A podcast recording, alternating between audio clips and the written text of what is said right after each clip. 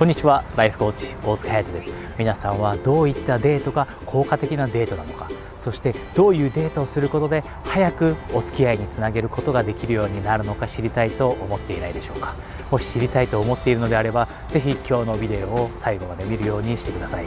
今日私がお話しするのは効果的なデートの2つのアイデアについてです。そもそも皆さんはデートというとどういったことを想像するでしょうか。この質問をするとほとんどの方が例えば夜一緒にご飯を食べに行ってそしてお酒を飲んで楽しい時間を過ごす。いろいろな話をする。こんなデートについてお話ししてくれます。では皆さんはそういったデートが効果的なデートだと思うでしょうか？相手の価値観を知るためにそして2人の気が合うかどうかを確認するための効果的なデートだと思うでしょうか？こういった質問をすると実は多くの方がいいえという答えを返してくれます。ではどういったデートが効果的なそして早く次のステップへ進むためのデートなのでしょうか。まず1つ目の大切なアイデア。それはお昼にデートをするということです。夜ではありません。お昼にデートをすることで皆さんは明るい中でデートをすることを強いられます。例えば夜ご飯に行った時にはいろいろなものがごまかせてしまいます。レストランは暗いので全てがぼんやり見える。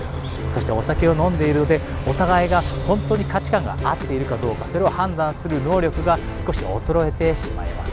そして大切なことお酒を飲んでいることによって大して面白くないような会話まで弾んでしまう可能性があります。一方で昼に明るい中デートすることによって皆さんは自然体でいなければならなくなるお酒を飲まないのでお互いの価値観が合っているのかそして気が合う2人なのかどうかをしっかりと判断ができるようになる。こういったことが夜デートをする代わりにお昼にデートをすることが効果的な理由です。ぜひ皆さん夜ご飯に行くだけのデートをするのではなくて1回か2回目のデートではぜひお昼にランチに行ってそしてその後カフェに行って自分のことお互いのことを話すそんなデートをするようにしてください。そして2つ目の大切なデートのアイデア。それは男性が行ったことのないところに行く。そして経験したことのないことを一緒に経験してみる。そんなデートをするということです。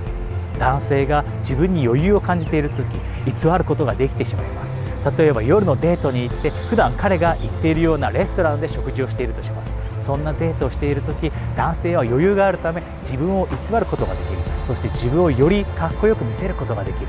ですが男性と一緒に男性が行ったことのない場所に行く。そして新しいことを経験している時男性には余裕がなくなって自分を作ろうことができなくなります。偽ることができなくなります。つまり男性は本質を見せざるを得なくなってしまいます。